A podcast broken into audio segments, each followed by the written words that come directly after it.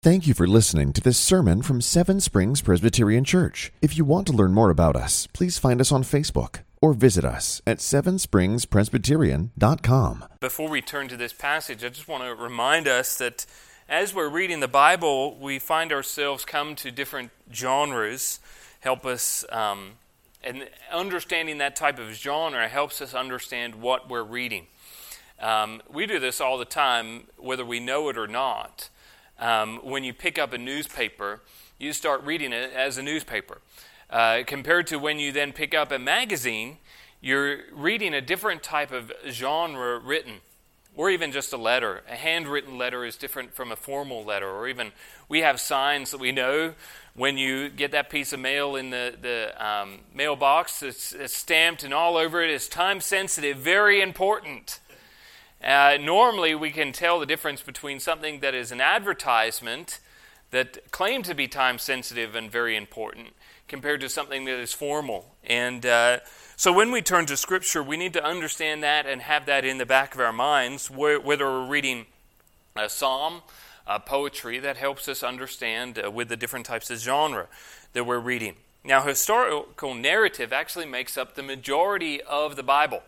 And sadly, I think that a lot of people don't understand how to read historical narrative, um, and then that that damages how they then read the Bible. I think that that's why we normally like to read uh, epistles, uh, discourse, because it, it's right out there. The, the person is spelling it out before our eyes, where historical narrative is a little bit more subtle. We need to be able to read those portions of Scripture and read them as literature. Now, our general exposure to literature then is in fiction books. Um, and there's overlap with how we read fiction books from how we read the Bible. And I don't mean that to, to, to demote the Bible. What I mean is that we're reading literature, that you see characters, a plot, uh, a start, an end, a conflict that's resolved. Um, but we, we often, when we read fiction, that's all made up when we're reading historical narrative, there's, there's, it's history. It's history told to us through story. And it's not made up history, it's true history that actually happened. And one thing that I think is, is a little bit of a challenge is then when you get to passages of Scripture, that it's not just about characters and plots. Sometimes there's things in the story that are placed at the center of the story that help us understand the story more. Uh, a fictional example would be the skull in Hamlet. Uh, Yorick, uh, he has a part to play in the uh, story of Hamlet. He's the skull of the court jester. It, it takes and speaks of the contrast of Hamlet's royalty to uh, this court jester. But it's not just merely Yorick plays this part of a court jester, he, he symbolizes something in the play. It's more than just the bones of something, but he has some form of character of and his symbolism of death. Death is there central to this scene, especially with Hamlet and Yorick. Especially then at the gravesite, with the gravedigger coming in.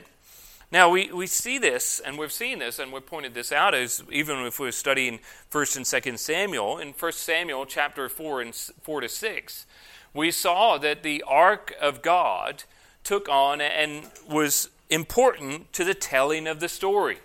It's not merely that there's this object that is moved around in these chapters, but this ark, the ark of God took on this representation of the power and might of God to be able to defend himself, to fight his own battles.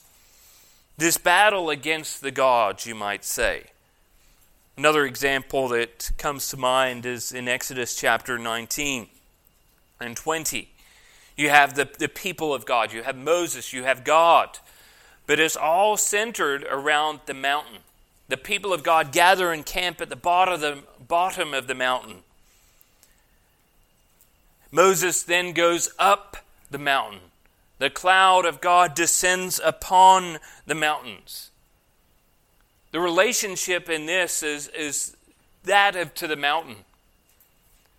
When they say that Moses is going up and going down, it's not merely just trying to inform you that he's changing in sea level. What he's saying is that the mountain then represents something the ability to go up and meet with God, and God coming down to meet with his people. So now, when we look at 2 Samuel chapter 18 and 19, there's a similar thing that we need to be able to pay attention to. And that helps us understand this passage, what the author is trying to show us.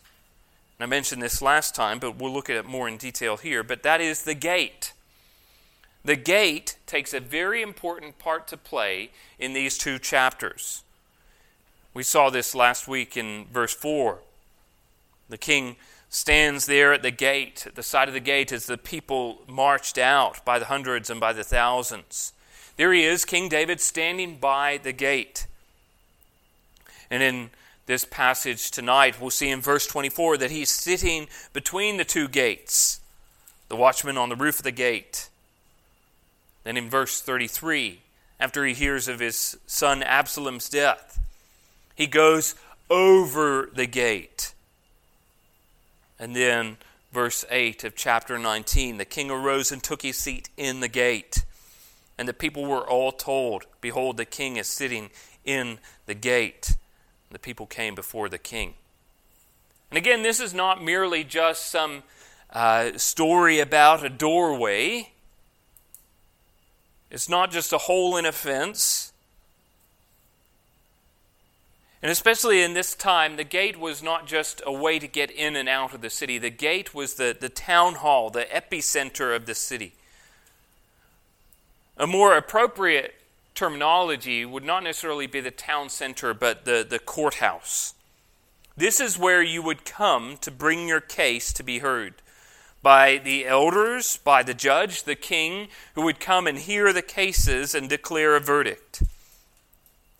Just as someone today would make a comment about sitting on a throne, it's not merely just a comment about someone sitting on an object of their posture on a chair. The throne has this representation, a position of power and might. And sitting at the gate represents that role of a judge and justice. It's Eli, a judge who sits at the gate. In verse 4 of cha- verse 18 of chapter 4 in 1 Samuel.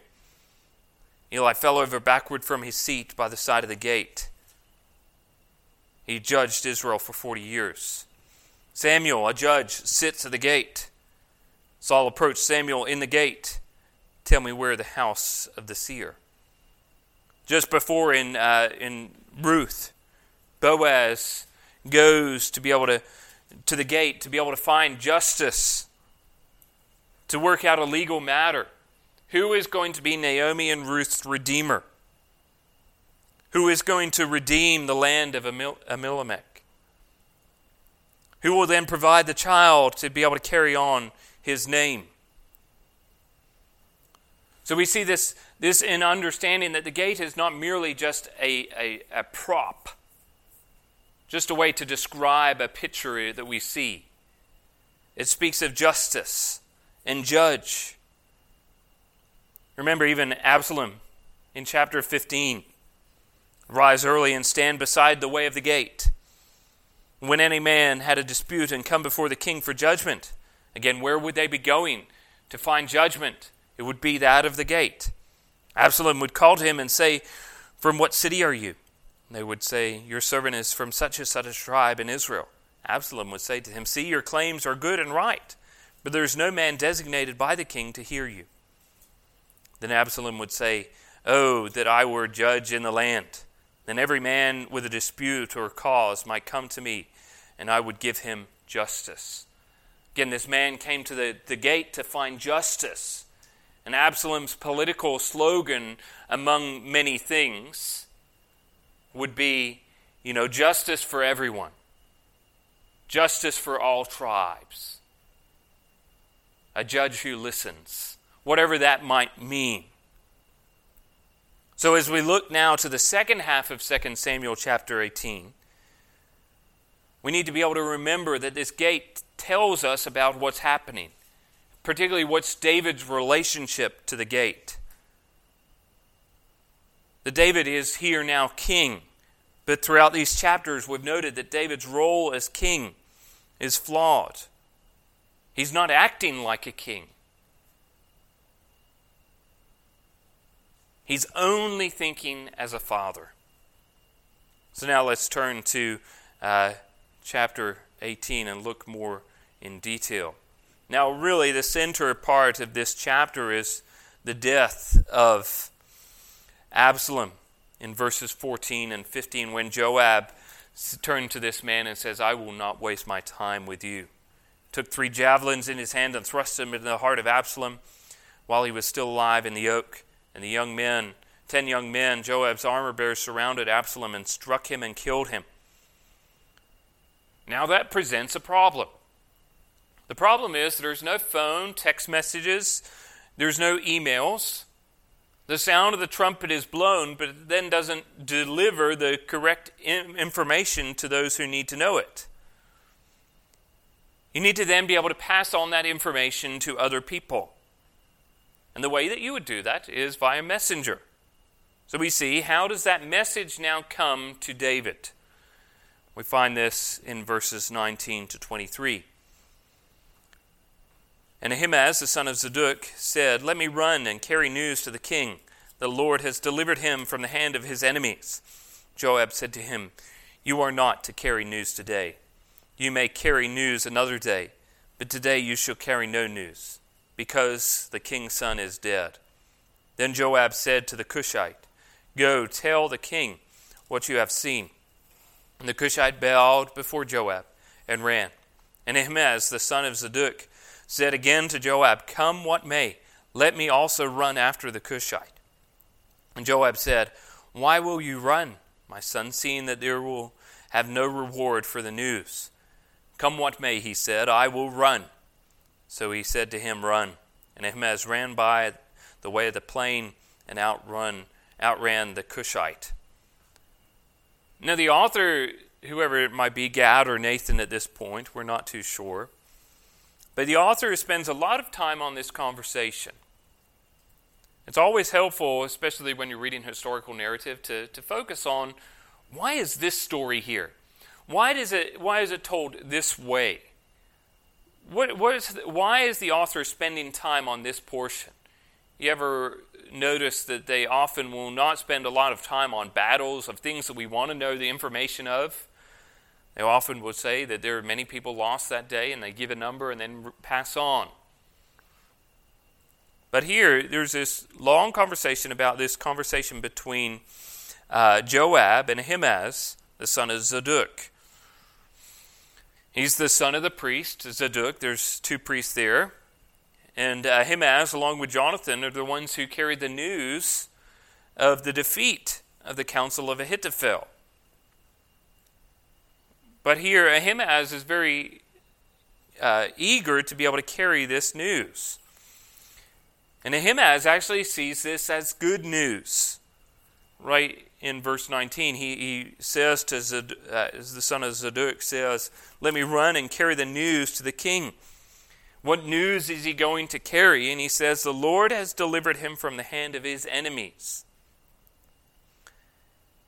And the news that he wants to deliver is the Lord has delivered him from the hand of all of his enemies. But Joab, though, looks at the other side. Now, often you notice that Joab is, is someone who really gets his hands dirty a lot of times, but I think a lot of the times he gets his hands dirty is not for the sake of trying to get his hands dirty, unlike his brother. We'll see this again in chapter uh, 19. But Joab often thinks about David, and I think he's willing to get his hands dirty for David. He ultimately wants the best for him. But Joab turns to Ahimaaz and says, You are not going to carry any news today. You can do it another day. Today you shall carry no news because the king's son is dead. So Ahimaaz says, I have good news to say. The Lord has delivered David from all of his enemies. Joab says, You shall not carry news because the king's son is dead. So Joab turns and sends the Cushite. Now, there's no reference to help us understand anything about this man, rather than that he is the one that delivers this message. Cush, or you, other times in the Bible, is translated as an Ethiopian, is the son of Ham. Interestingly, that uh, Moses' wife was a Cushite, Zipporah.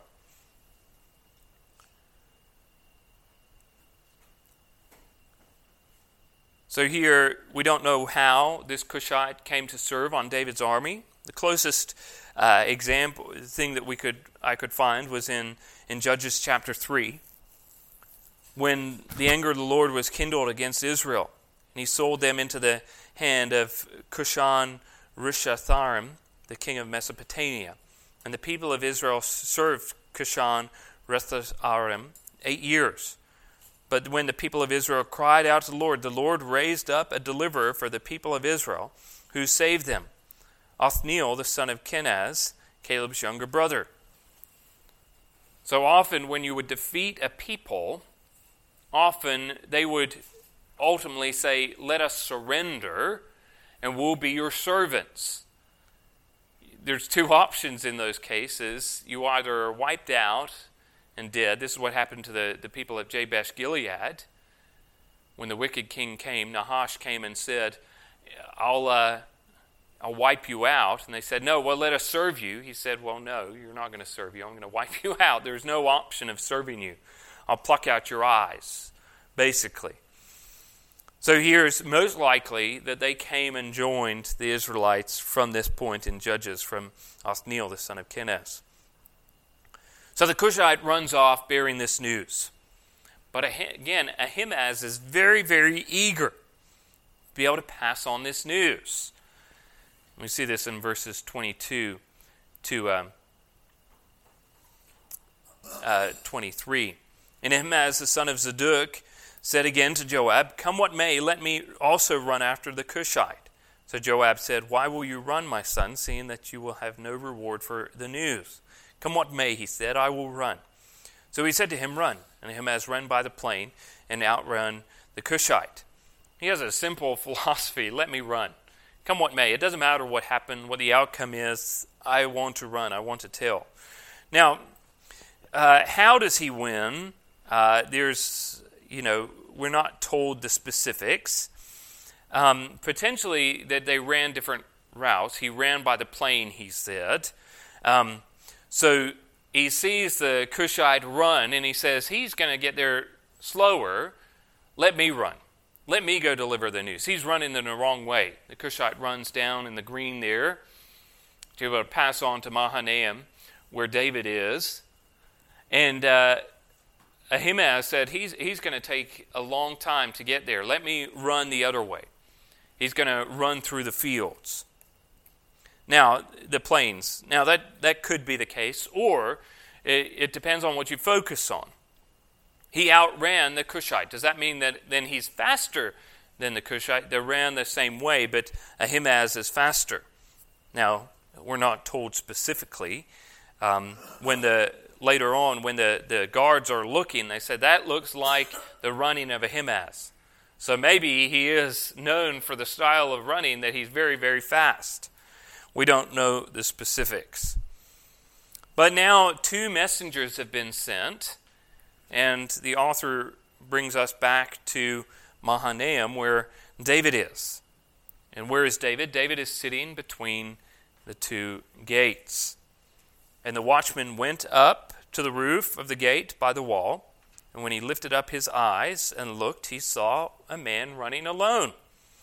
And the man called out and told the king, and the king said, If he is alone, there is news in his mouth. And he drew nearer and nearer. And the watchman saw another man running, and the watchman called to the gate and said, See, another man running alone. The king said, He also brings news. So here you have two men running. The, the watchman is able to be able to see these two men coming towards the gate. David is right in saying if there's only one running alone, then they bring news. often if people would flee, then they would all run to be able to get back to the city. So you would see more than one. But often, if you're sending a messenger, you would only send one messenger. And he says, if there's a runner alone, it means there is news. If there's two runners, it also means that there's more news to be able to come. So now they're at a um, Mahanaim, and here's David, and here comes Ahimaaz. And we find out news from Ahimaaz in verses 27 to 30. The watchman said, I think the running of the first is like the running of Ahimaaz, the son of Zadok. Then the king said, He is a good man and comes with good news. Then Ahimaaz cried out to the king, All is well.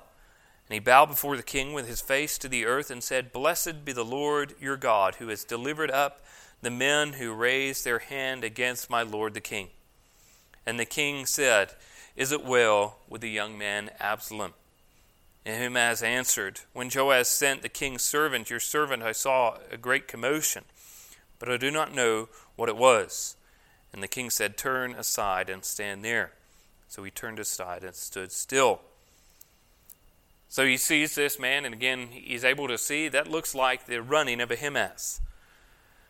So he cries out, and the news which Ahimaaz, again, we've seen this before, what type of news does he deliver? He believes he's delivering good news.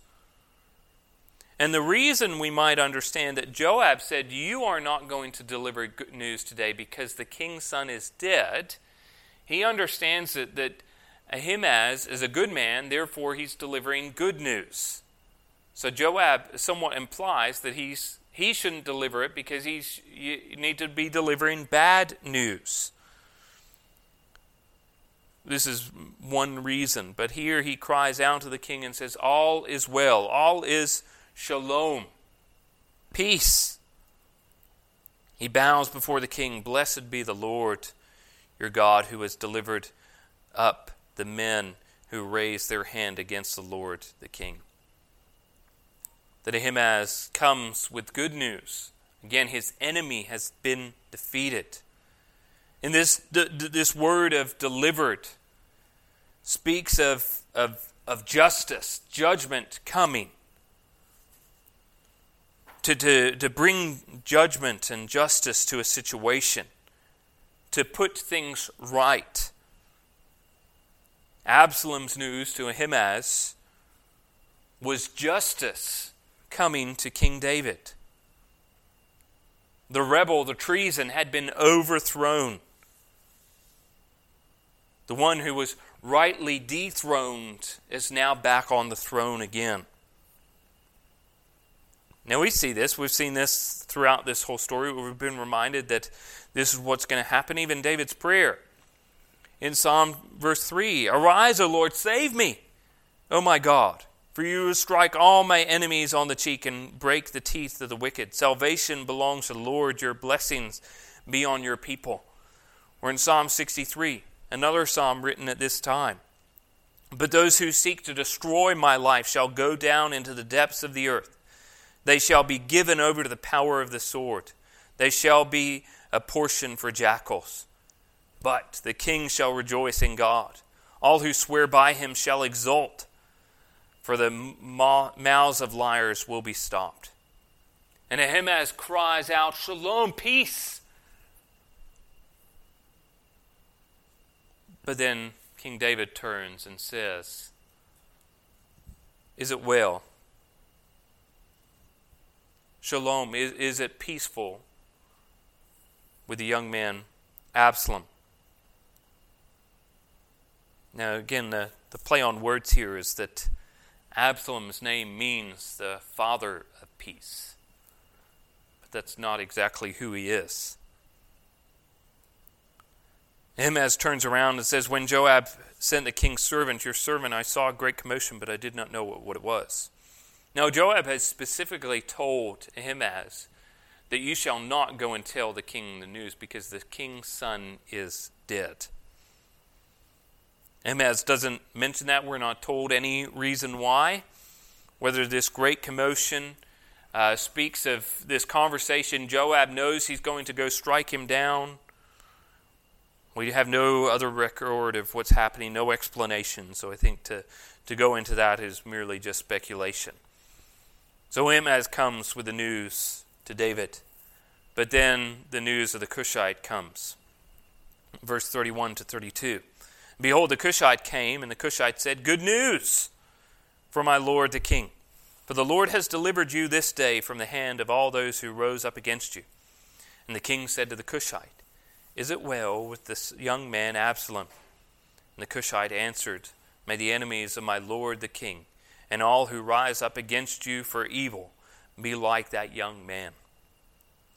The Cushite come, and he says, This is good news. Good news for my lord the king. Again, what has happened? What is the good news that he delivers? He delivers the same news that Ahimaaz does. The Lord has delivered you from this day from the hand of all those who rose up against you. But again, David's concern is not those who rise up against him, his concern is about his son Absalom. Is it peace, shalom, with the young man Absalom? Now, the Cushite answers it, unlike Ahimaaz before, May the enemies of my lord the king and all who rise up against you for evil be like that young man. The Cushite says it is good news. The Ahimaaz says that it's good news. But then how does David react? In verse 33, we see how David reacts. And the king was deeply moved, went up to the chamber over the gate and wept. And as he went, he said, he said, Oh, my son Absalom, my son, my son Absalom, would I have died instead of you? Oh, Absalom, my son, my son. He leaves the position of the gate, that, that position where he, he judges justly, justice happens, and he goes to the chamber above the gate. Now, notice that Ahimaaz and the Cushite refer to Absalom refers to Absalom as the men who ra- raised their hand against my lord the king. In verse 31, the Cushite says, From all who rose up against you. Verse 32, Is it well with my son Absalom? The Cushite said, May the enemies of my lord the king and all who rise up against you for evil be like that young man. They use terminology like enemies, those who rise up against you, against the king. That as we've seen, this, this conspiracy, this treason is a better term, grew strong, and the people of Absalom kept increasing. That he came to Jerusalem not to be able to try and work out peace. He came, and David rightly said, Arise, let us flee or else there will be no escape from us from Absalom. Go quickly, let lest he overtake us quickly and bring us down to ruin on us and strike the city with the edge of the sword. So they see him as an enemy, someone rising up against the king, but yet David sees him as his son. My son, my son, my son. Oh, Absalom, my son, my son. Five times. Even how he refers to it is it well with the young man Absalom? To him, he's still a young child. I'm sure as a dad, you remember those moments. You sit your child on your knee and you played with them, or as David played his harp and ate with Absalom as a young boy. Maybe even Absalom tried on his armor or played with his sword or even wore his crown. Now, we'll, see Joab's rebuke next week. But we do need to hear the cry of David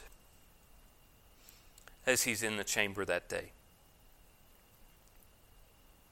Oh, my son Absalom, my son, my son Absalom, would I have died instead of you? Oh, my son, my son. And if we think of this merely as just a weeping or lament over the loss of a son, I think, I think we really don't understand the depth of of David's emotion.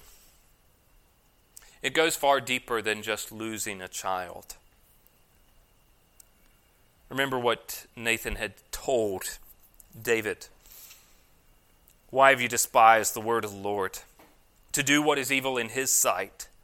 You have struck down Uriah the Hittite with the sword and have taken his wife to be your wife and have killed him with the sword of the Am- Am- Amorites. Ammonites. Now, therefore, the sword shall never depart from your house, because you have despised me and taken the wife of Uriah the Hittite to be your wife. Thus says the Lord Behold, I will raise up evil against you out of your own house, and I will take your wives before your eyes and give them to your neighbor, and he shall lie with your wives in the sight of the sun. For you did it in secretly, but I will do this thing before all Israel and before the sun that here, the, the, the judgment upon David's house is the sword shall come from within your house. David turns and he says that I have sinned against the Lord. And Nathan turns to David and says, The Lord has put away your sin. You shall not die. But in verse 14 it says, Nevertheless, because by this deed you have utterly scorned the Lord the child, the son who is born to you shall die.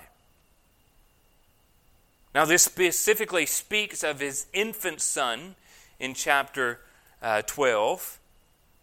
But not only has he lost his infant son, Amnon is now gone, now Absalom.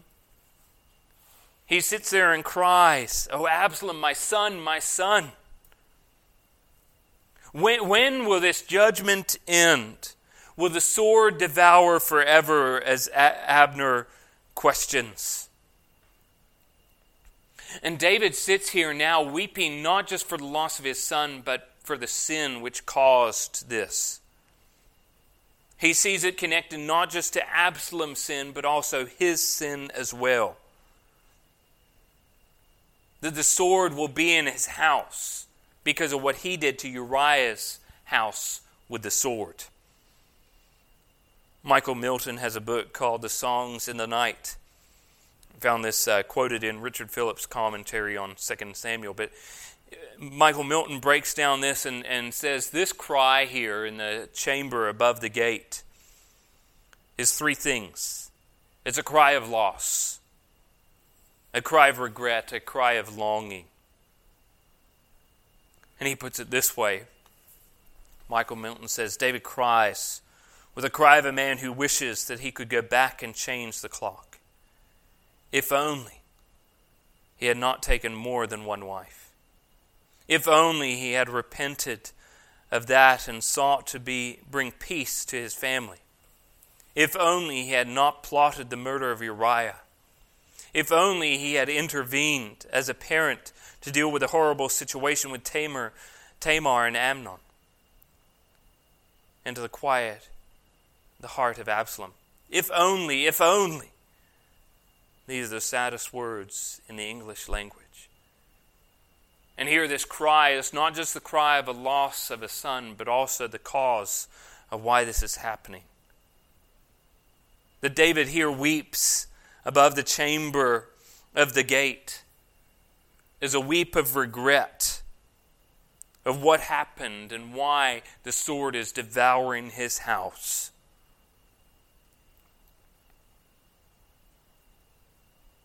And here David is, is weeping. He's weeping for his own sin, also, maybe for the sin of his son. But then Christ, the greater king to come, the son of David he does not have any sin to be able to weep of of his own. But he would then die instead of the rebellious children that rise up against him, the enemies. The author of Hebrews in chapter 5 puts it this way In the days of his, Jesus' flesh, Jesus offered up prayers and supplications with loud cries and tears to him who was able to save him from death, and he was heard because of his reverence. Although he was a son, he learned obedience through what he suffered. And being made perfect, he became the source of eternal salvation for all who obey him. Here, David cries out, My son, my son, that I would die instead of you. That he saw maybe if, if God was to punish me for the sin of Uriah, Absalom would not, would still be dead. But here, the opposite is true. Jesus, the greater son of David, comes. He does die instead of the rebellious son, that the rebellious son might find forgiveness in him. Thank you for listening to this sermon from Seven Springs Presbyterian Church. If you want to learn more about us, please find us on Facebook or visit us at sevenspringspresbyterian.com. Seven Springs Presbyterian Church began in 1874 and is a congregation of the Presbyterian Church in America located in Glade Spring, Virginia. Please join us for worship on Sunday at 10 a.m. and 6 p.m. for His glory and His gospel.